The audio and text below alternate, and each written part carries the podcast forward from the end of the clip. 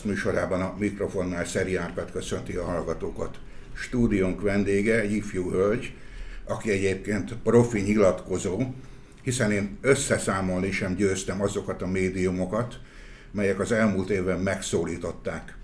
Vendégem Tisler Petra, gasztronómiai szakember, konyhaművészeti kutató, séf, halszakértő, fűszernövénytermesztő, főzésbemutató, étkezési és életmód tanácsadó, világutazó.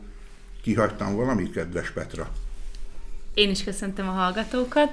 Ez egy nagyon szép bemutatás volt. Magam se csinálhattam volna jobban, úgyhogy ezt szeretném majd lejegyzetelni magamnak az interjú végén, és ezzel szeretnék majd házalni innentől kezdve. Ezt a megtiszteltetés valamit ki is hagytam még ráadásul. Pro gasztronómia díjas tehetség. Így van. Gratulálok hozzá. Köszönöm szépen.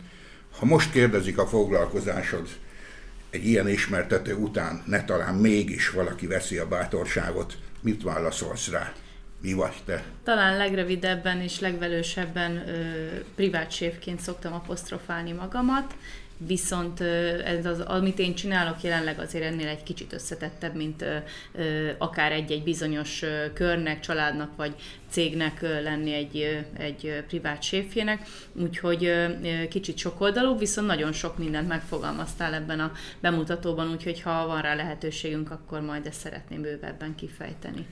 Szerintem nem lesz, mert csak az egyikről is napokon át beszélgethetnénk, de igyekszünk majd rövidre fogni, ugyebár. Kezdjük az elején. Ha azt mondom, hogy tejföles sajtos cérnametélt, akkor mi jut az eszedbe erről? Nagymama? Igen, és azok az minden hónapos halászlézések, amiket egyébként otthon tartottunk gyerekkoromban, most is tartunk, csak ezekről a perverzióimról így leszoktam, mert hogy cérnametéltel is, és halászlétésztával is ilyen horrorisztikus dolgokat művelni tudtunk gyerekkorunkban a halászlé után, desszertgyanánt. Vagy ez, vagy pedig a kakaós tészta, az nagyon nagy sláger volt nálunk. Tehát nem az, hogy most magamat dicsérjem, de azért valamire ráhibáztam, mert ilyesmit fogyasztottál gyermekkorodban. Persze, ugye? persze, mit nem?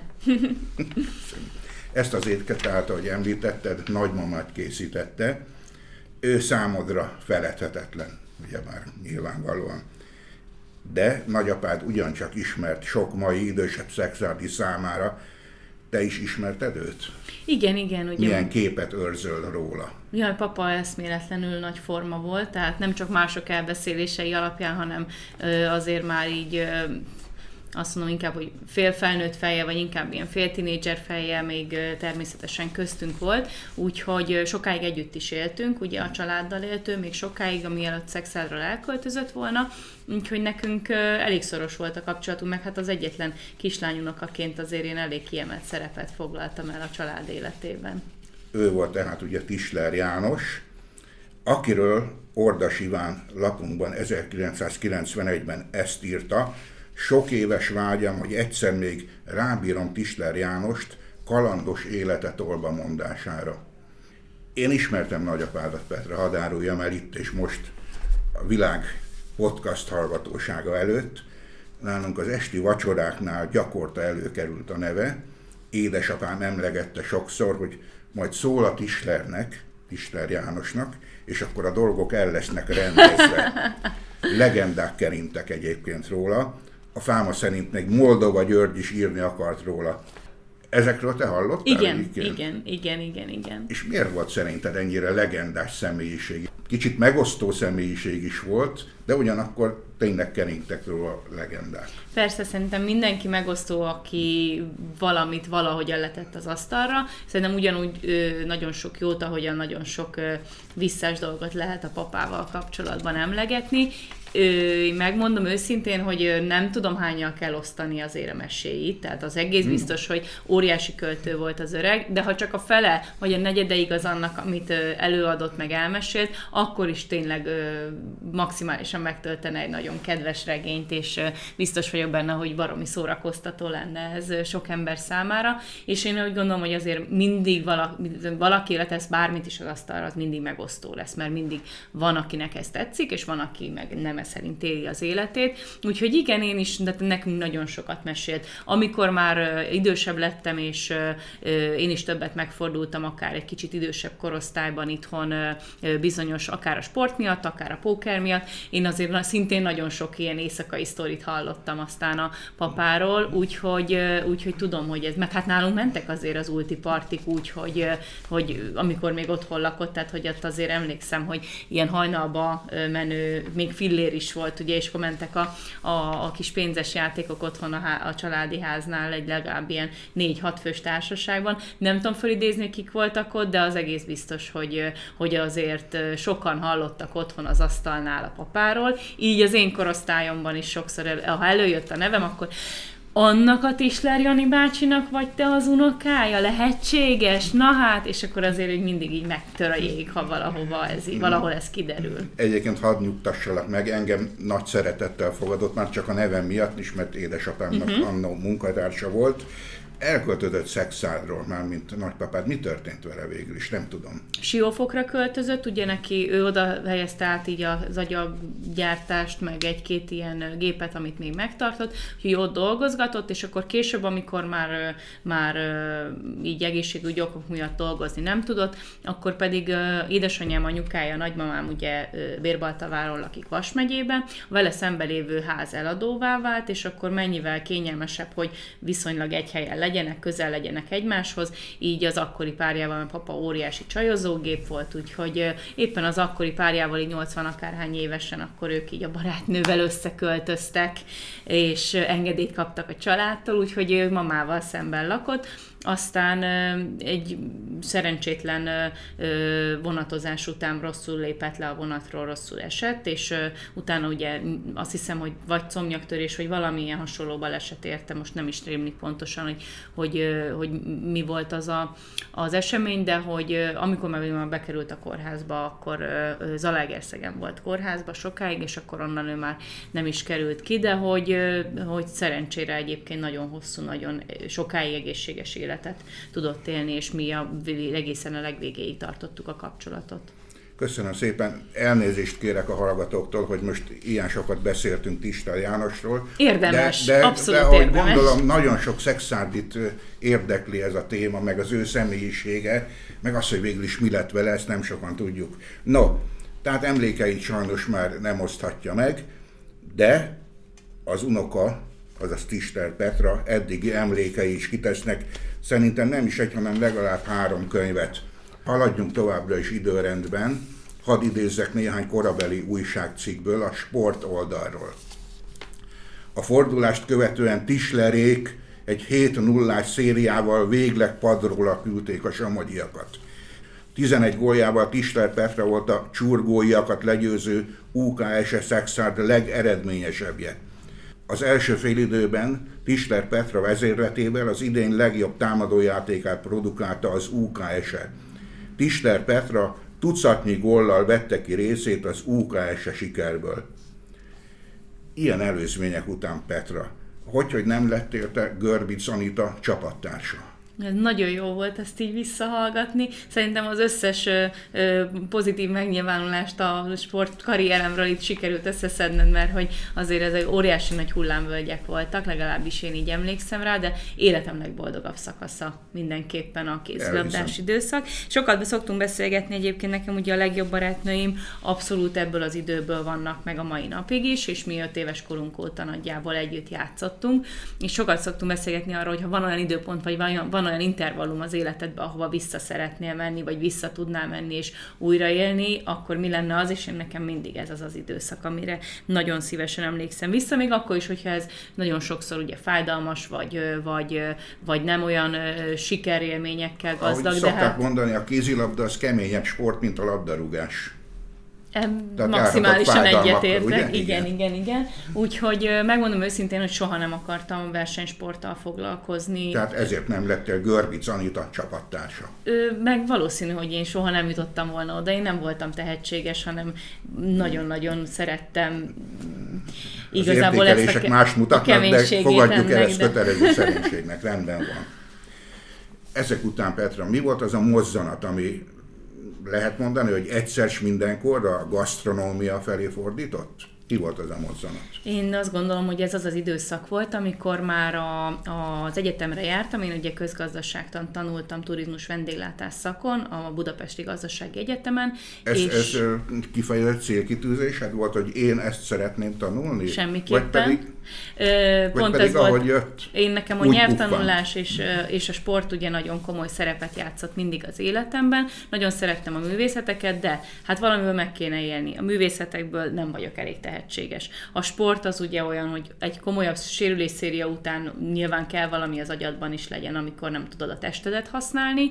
A nyelvtanulásnál pedig azt gondoltam, hogy tanár semmiképpen nem leszek, és tolmácsként sem biztos, hogy szeretnék elhelyezkedni, úgyhogy ez is kiesett a fixisből, és akkor jött egy, talán egy ilyen húsvéti időszak, volt családi összejövetel, ez mindig nagymamámnál van, ugye Bérbaltaváron, és beszélgetünk unokatessokkal, és meséli, hogy ők akkor voltak, ez még bőven ugye a pályaválasztás előtt volt, akkor voltak nagyjából ilyen másodévesek egyetemen, és meséli unokatestvérem, az ő egyik legjobb barátnője egy olyan suliba jár, ahol főznek, ahol bort kóstolnak, ahol kis spiriteket kóstolnak, micsoda jó suli, ahol étel, ételital ismeret van, élvezeti szerek ismeret, és ezek mind gyakorlati órák, hogy ő hogy élvezi. Hát mondom, ahol enni kell, meg inni kell, hát azt nekem találták ki, úgyhogy akkor én ide adom be a jelentkezésemet. Majd beültünk az első eligazító órára, ahol lediktálták elsősöknek, ugye, hogy mi az, az órarendjük, és amikor mondták, hogy gazdasági matematika egy, meg mikroekonómia, meg analízis, akkor ugye? megkérdeztem a mellettem ülő csajszit, hogy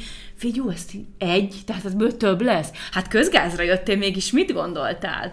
Hát én azt értem, de hogy én ezt nem gondoltam volna. Úgyhogy a közgazdaságtan az így a szükséges rosszként így, így elment és ment, Igen. és én amilyen stréber vagyok, nyilván vettem az akadályokat, de nem ez érdekelt, hanem mi fordított a gasztronómia felé az első ételkészítés óránk másodév első felében. Az akkori tanárom dr. Sándor Dénes egy nagyon nagy példaképem azóta is, akkor is. Mindig elmondom, hogy ha nem ő lett volna az első tanárom, vagy, az első, vagy, vagy egyáltalán nem kerülünk a kezei alá, akkor nem valószínű, hogy én ennek a szakmának a közelébe kerülök. Úgyhogy én hiszem azt, hogy az embereket nem véletlenül sodorja össze az élet, és így indult el 21-2 évesen ez a szerelem a gasztronómia iránt. Addig, mint fogyasztó, maximálisan én részt vettem ebben, de én nagyjából a tojás magánemberként, mint fogyasztó. Abszolút, igen, igen. halandóként de, én de most már hivatalból. 22 ez a szerelem, évesen így akkor ez a szerelem múlhatatlan, ezek így van, szerint így, így van. van. Ezen az egyetemen, tehát itt írtad a szakdolgozatod arról a bizonyos római témakörről? Így van, édesapámnak óriási bekattanása a római kor, és ő nagyon-nagyon szereti ezt a teljesen a történelemnek a... Na, hadd szakítsalak félbe, mert nekem is nagy bekattanásom van a római kor iránt, ugye hadd idézzem a szakdolgozatot címét, autentikus római ételek megjelenése a mai gasztronómiában. Ebben minden benne van, ami a lényeg. Egyébként, hát ha már ezt a szakdolgozatot készítetted el, akkor nem úszod meg, hogy megkérdezzem tőled, hogy ma is fogyasztunk az ókori Rómából ránk hagyományozott ételeket? Igen, nagyon sok olyan ö, ö, mártásunk, ö, szószunk alapja abszolút Apicius szakács könyvében ugyanúgy felelhető. Nyilván egy kicsit más alapanyagokkal, más fűszerezéssel, viszont ami szerintem a leges legszembetűnőbb lehet, és ezt inkább a, akár így a magas gasztronómiában tevékenykedők ismerhetik jobban, a garum, mint ízesítő, egy ö, tipikus halszósz a római korból, ami minden egyes háztartásban megtalálható volt. A mai magas gasztronómiát képviselő éttermeknek szintén saját garumjuk van, és ezt, ezt, a, ezt az ételkészítési, vagy ezt a szószkészítési módot felélesztették. Nyilvánvaló az ázsiai konyha pedig egy másik oldalról mindig is a hétköznapokban is ezt használta tovább, úgyhogy nagyon sok olyan dolog felelhető még a mai ételeink között is, ami visszavezethető erre a korra. Tehát ugye a múlt a gasztronómiában is él a jelenben. Érdekes Mindig. dolog egyébként. Petra, amikor telefonon kerestelek, meg, be kell vallanom, hogy óriási megkönnyebbüléssel nyugtáztam, hogy szexárdon vetted fel a mobilkészüléket, mert ugye felvehetted volna példának okáit Londonban, Egyesült Államok Arkansas tagállamában, vagy éppen Kosztarikában, jól mondom? Igen, igen, igen. Jó, hát jókor hívtál akkor, éppen, igen, akkor és itthon voltam. ezekről a helyekről. Nem véletlenül említettem éppen ezt a hármat. Ugye. London. Londonba kerültem az első külföldi munkám alkalmával, mivel ebben a szakmában elengedhetetlennek tartom, hogy legyen külföldi tapasztalata az embernek. Egyrészt azért, mert a nyelvtanulás és a gyakorlás szempontjából nyilván szakmai oldalról is ez egy nagyon fontos, másrészt pedig szakmailag is rengeteget lehet látni, fejlődni, és nagyon fontosnak tartom azt is, hogy ezt a tudást utána pedig hazahozzák a, a kedves résztvevők, úgyhogy Londonba így kerültem oda. Egy olyan étteremben dolgoztam, aminek Magyarországon nem nagyon van megfelelője, itthon nem ö, ö, találunk ilyen helyeket. Ez egy ö, privát étterem, a, ahol kizárólag a saj, a, csak a tagok vehetnek részt, és mivel az étterem neve az volt, hogy The Arts Club, tehát hogy a, a művészetek klubja, művészet, művészek klubja, ezért kizárólag ajánlás alapján és valamilyen művészeti ágban tevékenykedő embereknek a, a, a tagságát biztosítja. Nyilván a tagság nem kettő font, illetve ugyanúgy fizetniük kell nekik vendégként, úgyhogy itt minden este nagyon komoly hírességekkel találtam szembe magamat, mert hogy maga az a hidegkonyhai részleg, ahol kezdtem, Ez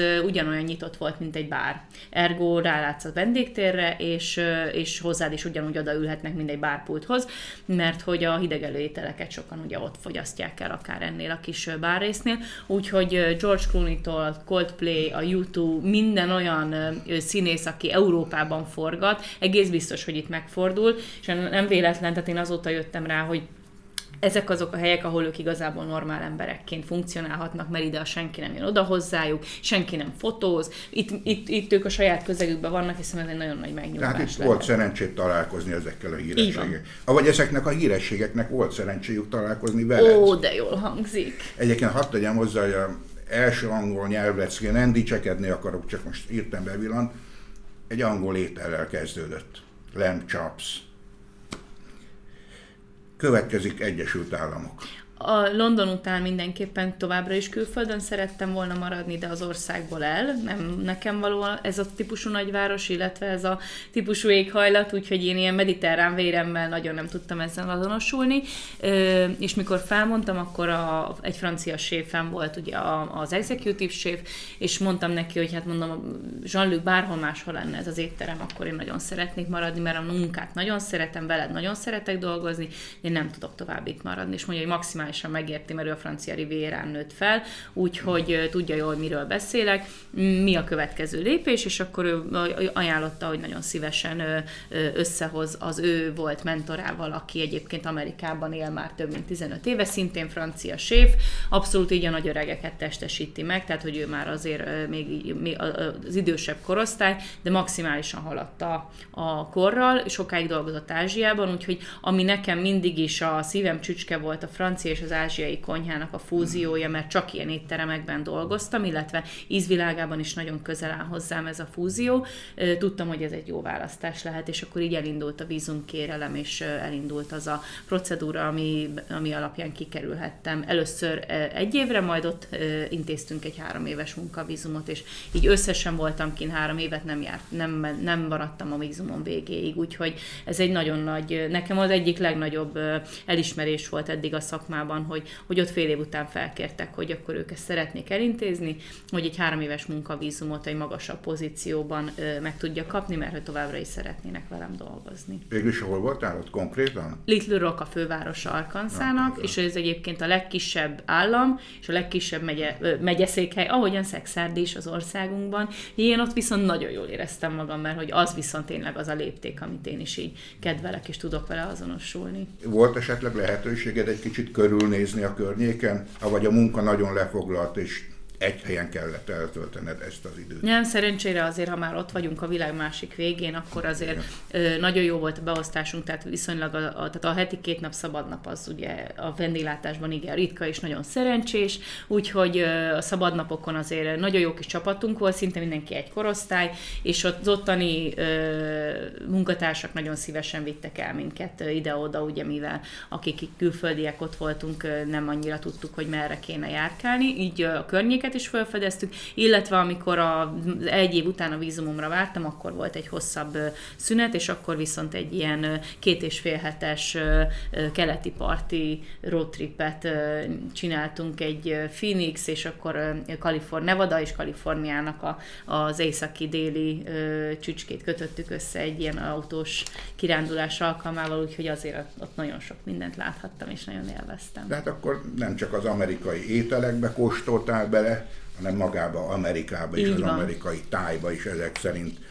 Egyébként nem tudom, létezik Amerikában saját konyha művészet?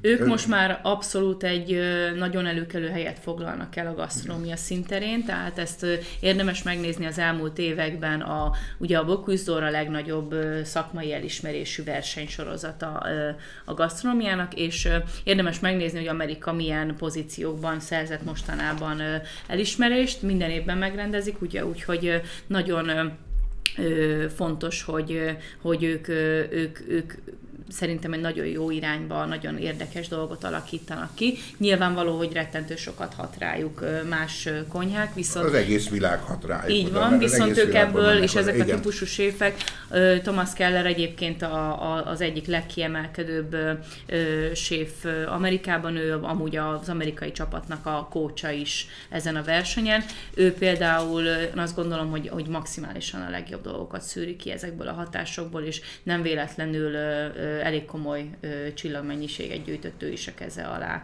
különböző helyszíneken az országon belül. No, hát Amerikában járunk, akkor ezek szerint érdemes megkóstolni az ottani, most Mindenki. már egyre finomabb étkeket ezek szerint. Costa Rica, szedted a kávét? Szedtem a kávét, pontosan fél napig. Ö, az volt a terv, hogy ez egy volt belőle, legalább egy kéthetes igen. procedúra lesz, és majd milyen sokat fog segítkezni. És legnagyobb sajnálatomra, most már azt mondom szerencsémre, a szüret végére értem ki, január végén, úgyhogy így ö, ö, tényleg egy ilyen reggel 6 délután kették tartó műszakba sikerült ö, részt venni, és ö, hát ha az ember azt gondolja, hogy egy egy szőlőszüret megterhelő és egy kicsit nehézkesebb, főleg, hogyha egy egész uh-huh. szüreti szezont lenyom, tehát a, nem csak Akkor egy menjen el kávészüretre, ugye? Ha Vagy ha valaki drágálja, akármilyen szinten is a kávét, amit megvesz, akárhol, akkor az menjen ki egy kávészületre, mert hogy mert, mert ennél nagyobb csőbehúzást nem is tudok elképzelni. Fantasztikus, és az egész egy, egy, egy mérhetetlenül uh, alázatot kölcsönöz utána mindenkinek, aki ebbe így belekóstol. De most már áruld el, hogy mi a csőbehúzás benne? Hát az, hogy amikor mondjuk egy szőlőszüret alkalmával végigmegyünk a tőkéken állva, és egy metszőollóval lecsipkedjük ezeket a fürtöket, amik mind szinte egy érési fokozatban vannak, akkor képzeljük ezt el egy körülbelül 20-30-40 fokos lejtőn, mint ahol a cserjék vannak ültetve. Cserjéről beszélünk, tehát maximum elmagasságban vannak. Úgyhogy fölülről ugye vagy beleülünk a jó kis pókos talajba, és ott a cserjék közt bujkával hát csipkedjük Egész szép madárpókok is előfordulnak. Legalább igen. egy kicsit tüskés is, meg, meg viszonylag sokága van, úgyhogy nagyon sűrű cserjékről van szó, vagy alulról megközelítve a cserjét, akkor ugye valamelyik lábbal kitámasztva kellőképpen dolgoztatjuk meg a farizmokat, sokat, úgyhogy az edzést azt erre az időszakra elfelejthetjük, viszont háromféle érési fokozata van egy cserjén a kávé gyümölcsnek, és mivel mi super specialty-t szedtünk ugye a márkákat nem tudom, hogy említhetek-e, de akikkel kim voltam, és ahogyan mi válogatjuk át utána a kávét, ezért megvolt kizárólagossággal, hogy milyen érettségi fokozatú gyümölcs kerülhet le, hiszen ami nincs megérve, azt fönt kell hagyni, mert a következő hullámba az le van szedve, ami pedig esetleg beteg vagy túlérett, az pedig nem hagyhatod ott, mert utána, ahogyan a szőlőnél a fekete rothadás, itt pedig a roha elviheti, úgyhogy ez pedig egy külön edény, növénybe kell gyűjteni, és mindezt egy olyan ö, ö, kosárkába gyűjtöd, ami a derekadra van erősítve, és 10 kilónyi gyümölcsöt tudsz beleszedni, úgyhogy ez fizikailag, ez, ja, és hát akkor ne beszéljünk arról, hogy amikor fölbukkan a nap ugye 6 óra 12-kor, és végig süt, ameddig le nem jössz a... Tehát ott nem bágyat szeptemberi napsütés Abszolút, úgyhogy ha itt nem, én az, íz, ezzel a sötét bőrömmel nem vagyok bekenekedve, akkor itt azért ropogósra lehet sülni. Na akkor ennyit a kávészüretről, a szőlőszüret tükrében. Mindezen előzmények után, hogy ott voltál Angliában, ott voltál Egyesült Államokban, szeded a kávét Kosztarikában, hogyan lesz valaki a Budaörsi halpiac operatív igazgatója? Amikor 2015-ben hazaköltöztem Magyarországra Amerikából, én onnan szerettem volna tovább menni Spanyolországba, mert mindig is nagyon közel éreztem magamhoz ezt a kultúrát, és szerettem volna ott dolgozni, viszont kaptam egy lehetőséget az abban az évben nyíló Costes Downtown étteremben. Ez egy olyan étteremnek volt a testvérétterme, aki egyébként Magyarország legelső Michelin csillagát kapta annak idején, ugye ez a legnagyobb gasztronómiai elismerés, az első lépcsőfoka a, a háromból a Rádai utcai Kostesznek volt ez a testvérétterme, és ide kerestek az akkori headshape mellé egy társat, akivel együtt tudják vinni a konyhát, és egy olyan ajánlatot kaptam, amit semmiképpen nem tudtam visszautasítani. Tehát egy visszautasíthatatlan ajánlat, hogy Pontosan. Mondani, igen. E, és e, itt következő év, 2016 márciusában, amikor ezek a Michelin e, guide-ok kijönnek, akkor Magyarország 5. Michelin csillagát szereztük meg a, az éttermünknek, úgyhogy ez egy hatalmas gasztronómiai elismerés, nagyon nagy e, szó volt ez a csapatnak, Nyilvánvaló, hogy ez egy nagyon jó média megjelenést kölcsönöz a vezetőségnek is, illetve az egész étteremnek, tehát ez nincsen véka alá rejtve. Az addig felgyülemlő problémák és emberhiány a szakmában ezután exponenciálisan növekedett, úgyhogy én ezt soha nem tagadtam, hogy, hogy abszolút nem az étterem vagy akár a, a vezetőség hibájából, hanem egyszerűen nagyon változik a szakma, és nagyon változik a munkavállalóknak a hozzáállása, úgyhogy egyre nehezebb helyzetbe kerülnek azok a helyek, akik nagyon komoly munkát végeznek, és komoly emberekkel szeretnének együtt dolgozni. Úgyhogy amikor nagyjából tényleg fizikailag veszélyeztetve érzi magát az ember azáltal, hogy a legvégső határokig elmegy a 16 órás munkaidővel, a heti 7 napos munka hetekkel, amit magára kényszerít rá, mert ezt saját magadtól várod el. Tehát, hogy azt abszolút megkapod a vezetőségtől a, azt a segítséget, csak tudod, hogy ha nem lesz kész valami, és nem lesz a vendég elé az úgy lerakva, akkor, akkor nyilvánvaló, hogy, hogy sokkal több időt fogsz áldozni, és akkor én, én, én úgy gondoltam, hogy itt az idő, hogy most egy kicsit leálljak azért, hogy ne égjek ki, hogy ne engedjem, hogy kiszeressek ebből a szakmából, témából, és még egyszer mondom, hogy ez nem, tehát ez maximálisan miattam és a saját ö, ö, ö, magammal támasztott elő, elvárások miatt történt meg, hogy én nem szerettem volna, hogy ez a szerelem elmúljon. Így időbe léptem, és, és tudtam, hogy el kell egy kicsit határolódnom ettől a fajta munkavégzéstől annak érdekében, hogy az egészségemet is visszanyerjem, illetve legyen egy kicsit a kreatív agyamnak egy olyan ellátottsága, ami már nem arra megy, hogy hogyan éljek túl, és hogyan működjön a, a szervezet azért, hogy reggel föl tudják kelni, hanem, hanem legyen meg az a, jöjjön vissza az a fajta kreativitás, amit úgy érzem, hogy akkor elvesztettem. Így szerettem volna egy lépést hátralépni, és itt jön képbe megint Sándor Dénes, akivel azóta is ugye nagyon jó kapcsolatot ápolok, és ő mesélte, hogy pont most beszélt Palotás Péterrel a Budaörsi Halpiasznál, és érdeklődött tőle, hogy nincs egy olyan szakmabeli embere, akivel tudna együtt dolgozni, mert hogy neki a kereskedelmi igazgatónak mindenképp egy vendéglátós kell, aki majd a séfekkel úgy tud tárgyalni, hogy hogy azok egy nyelvet beszélnek. Ez tényleg egy nagyon fontos dolog. És akkor így Péterrel összekötött minket. Ja, aki a legnagyobb magyar ralimportőr, ugye? Így van, így van. És egyébként ő most már ugye a doktoriát is megszerezte a hallgazdálkodásból, úgyhogy abszolút egy ö, szakmailag egy nagyon magas fokon ö, lévő szakember, és nagyon-nagyon örülök, nem véletlenül dolgoztunk együtt öt évig, így, ö, így a, a céget ö, egy nagyon jó csapattal folyamatosan fejlesztettük és vittük előrébb. Nyilván nekem a halak szerelt tete az így gyerekkorból jön, úgyhogy én hiszek abban, hogy nem véletlenül voltam az összes felsorolt étteremnél egyébként halpályán, és nem véletlenül sodort ide se az élet. Na, tehát ez egyfajta szükséges kitörő volt akkor az életedben, ugye, ha jól értelek. Így van, mert így az De valamilyen szinten kapcsolódott ugye az addigi elő Természetesen, életed. nagyon komoly kapcsolatrendszert tudtam felépíteni, és ami még fontosabb, hogy a rengeteg extra szabadidőmben dolgozhattam saját magamnak. Tehát, hogy mit csináljon az ember azzal a felsz, 8 órás munkaidő, szabad hétvégig, hát akkor egy csomó rendezvényt be tudok vállalni, amit a saját nevem alatt csinálhatom. Igen, és nem mellékesen, tényleg szó szerint belemerültél az uszonyosok világába. No, bocsánat ezért a kis tréfáért. Egyébként Petra, tehát ezután ugye visszatértél a szerelmethez, ugye a gasztronómiához. Erről az jut eszembe, hogy ha nézzük most a televízió műsorait, akkor tíz csatornából öt biztos, hogy főző műsorral próbálja vonzani a közönséget. Szoktál nézni főző műsorokat egyébként? Nem nézek televíziót, 18 éves korom óta nincsen tévé a háztartásomban. Akkor te Ami nem van, is ismered Fördős Zét vagy Rácz Jenőt?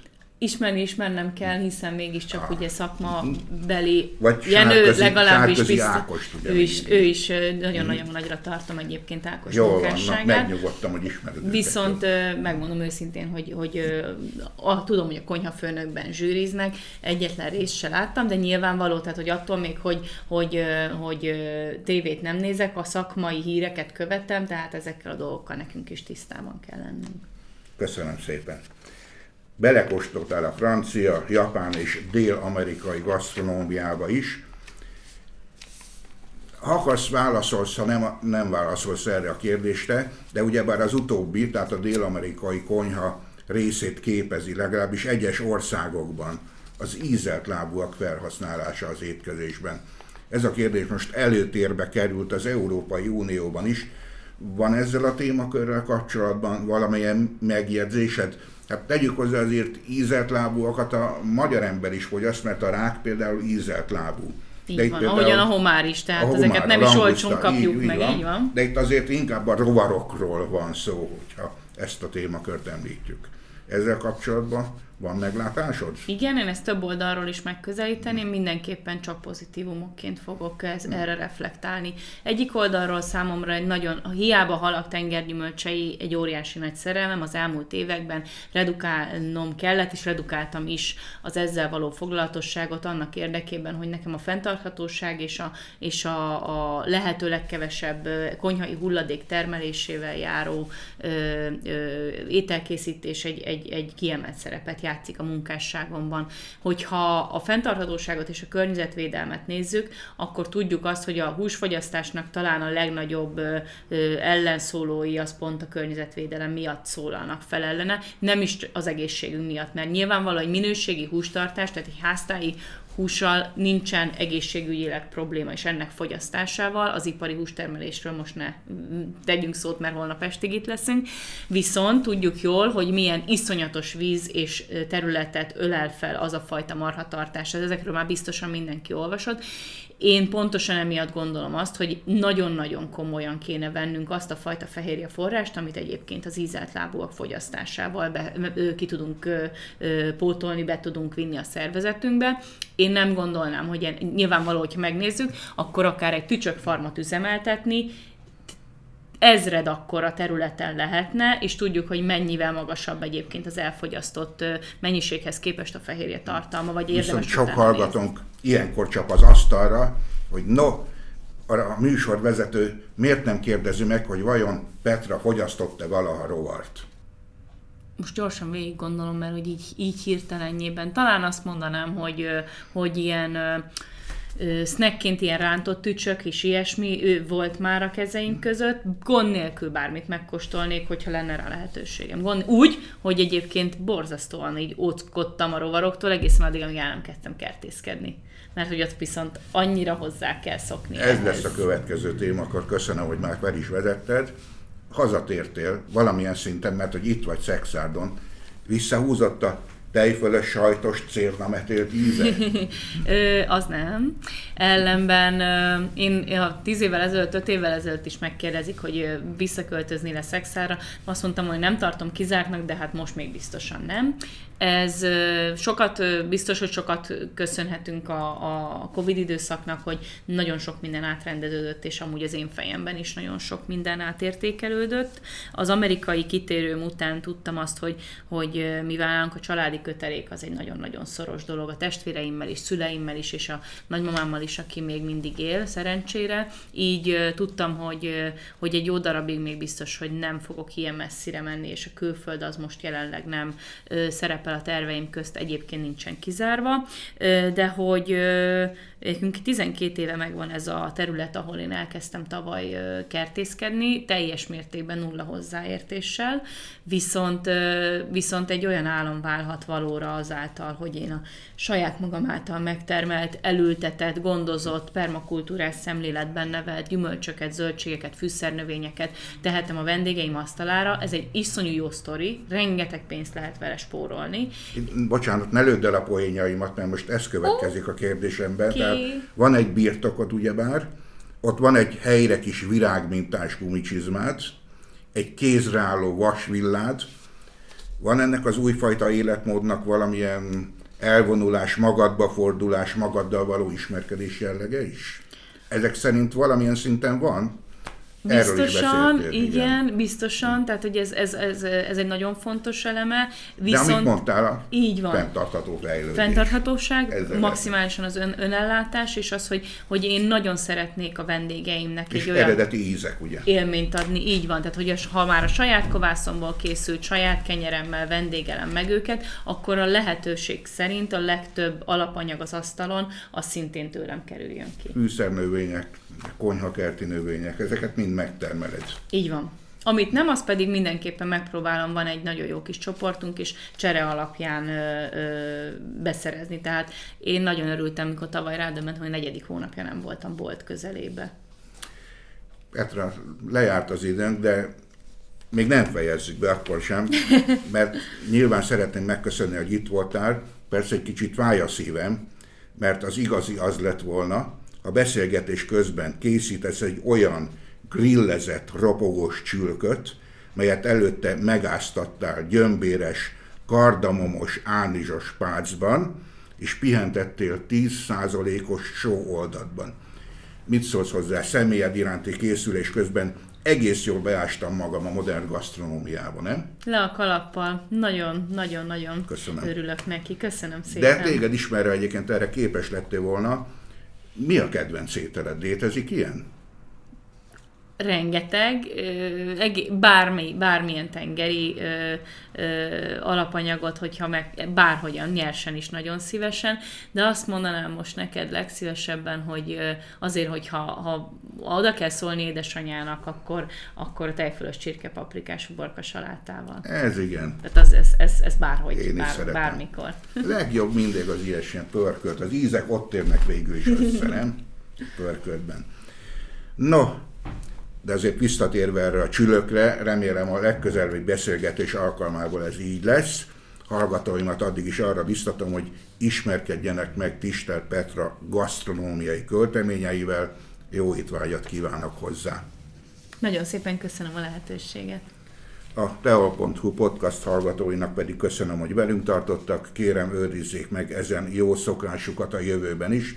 Elköszön Önöktől Szeri Árpád a Viszonthallásra.